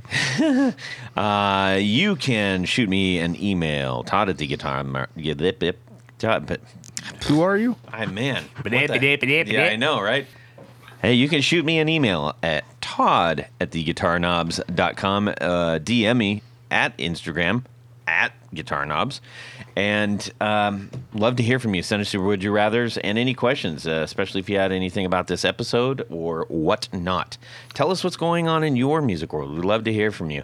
Uh, also, please check out Flint Effects com and get yourself a stomper, especially if you've got an HX stomp, an, a, an Eventide H90, um, or anything of the like. We've got a, a handful of things that we cover there, and you need to protect your knobs. And uh, we actually have some uh, red sparkle ones that we're doing right now. So those are yeah, sparkle. We just sold out a gold one, so we got to make new ones. Um, Oh, Todd, the one more thing. Yes? If there's anyone out there that wants to throw rocks at Todd, Stop it. You can go to rocks, the number four, Todd.com and uh, sign up for the right there. did you just buy that or something? That would have been awesome. That would have been awesome. You missed the opportunity of a lifetime. Damn. Hey, um, but it, last thing I'll say, uh, if if all of you um, who have been listening and you support us and um, y- you like music, please, please, please uh, p- go to Spotify, go to Bandcamp, go to Apple, go to wherever you get your streaming stuff, and please give a listen to the Valentinos' latest single, Hands Tied. I would greatly appreciate a bump in our algorithm. And the song is, I think, is pretty dang good. And I'd love to hear what you think of it too. Okay? Should they follow you too? Follow follow us. Yes, please do that on Instagram and all that good stuff. All right, we have uh, we have uh, what do you call it when you shill sh- you Shell shocked. no you you- Verklempt. no, ver- Exhausted? verkacken. Verkack. uh, anyways, hey everybody, have a fantastic guitar week and subscribe. Yeah. i'm great how are you You are one hell of a salesman, Anthony. Hello? The Skeletor memes that are that are going on on social. And he goes, "Remember, baloney is just hot dog pancakes until we meet again." Wow, I never thought of it that way. It's Oh, so great. Pretty good. What it- what would you be in circuitry terms? He'd be a diode. Uh, yeah some type of pa- passive thing i guess um, Okay. yeah di- diodes like are a cool battery, a battery, like a battery.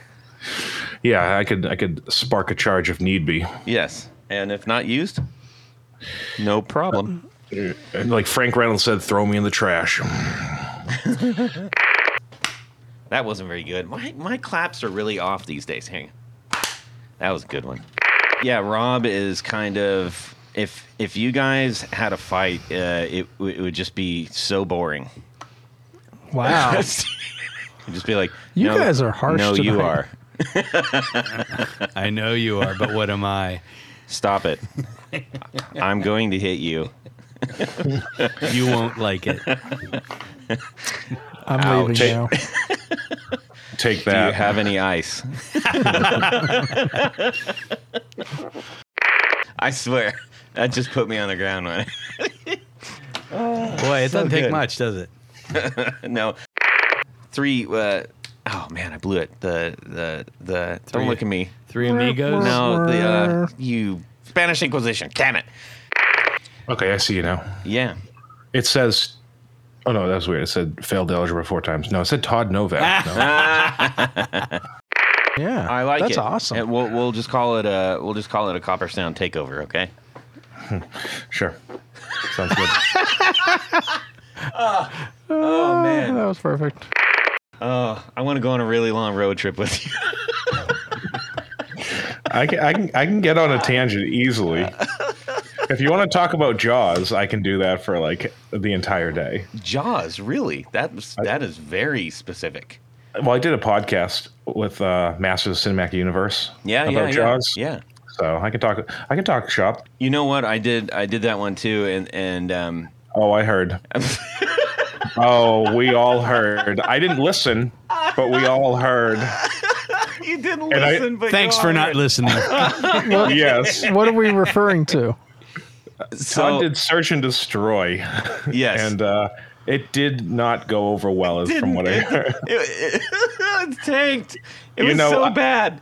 But I know that I have a bias here, but I think the thing that really hammered in um, a really interesting um, contrast is like I think I was a couple episodes before or after you, Mm-hmm. and I had done my favorite movie of all time, which is No Country for Old Men. great movie. They're they're very different movies. It seems like. yes, yes.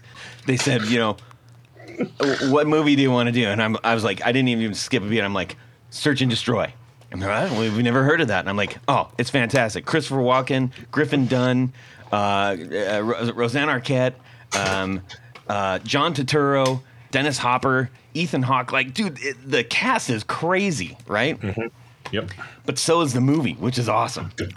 I got on there and I was like, "This is so cool" because like everybody I I try to introduce this this movie to, and I can't wait to hear them go like, "Oh man, this is so great!" They got on. They said, "Just so we're clear." Because before we did this podcast, we hated this movie, and I was like, "What?" so the entire movie was like me defending why the movie Awesome. really awesome. I like it's that. a great movie. I, I, I actually need to listen to that. Ah, it was it's This sounds like a good time. It's fantastic. I mean, Christopher Walken's like doing a soft shoe and, and everything in a geisha bar in Manhattan. It's like, wh- what's better than that, mm-hmm. right? We, we, we have a bit. We're gonna do a bit. Yeah, I All right, love let's it. do. Here let's do a bit. Here we go. I, Alex, yes. you want? Delay. I'll have to edit that for sure. But oh, right? Uh, it's We're not even in in the- translation. we're not Alex? even doing the podcast yet. Doofus. Actually, mm-hmm. wait. I'll save this for the podcast. Hang on. Yes. We'll get- what are you we'll- doing? Yes. Yeah, I is I'm excited about it.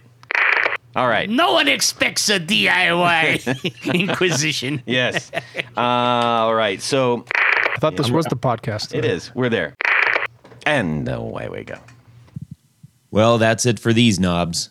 Please visit our Patreon page at patreon.com forward slash the guitar knobs. Visit our website at theguitarknobs.com for all of our past episodes, four on the floor blog, and other good stuff. You can connect with us on social too at our Facebook page and share your gear and stories on our Facebook group. Also, be sure to check out our Instagram at guitar knobs.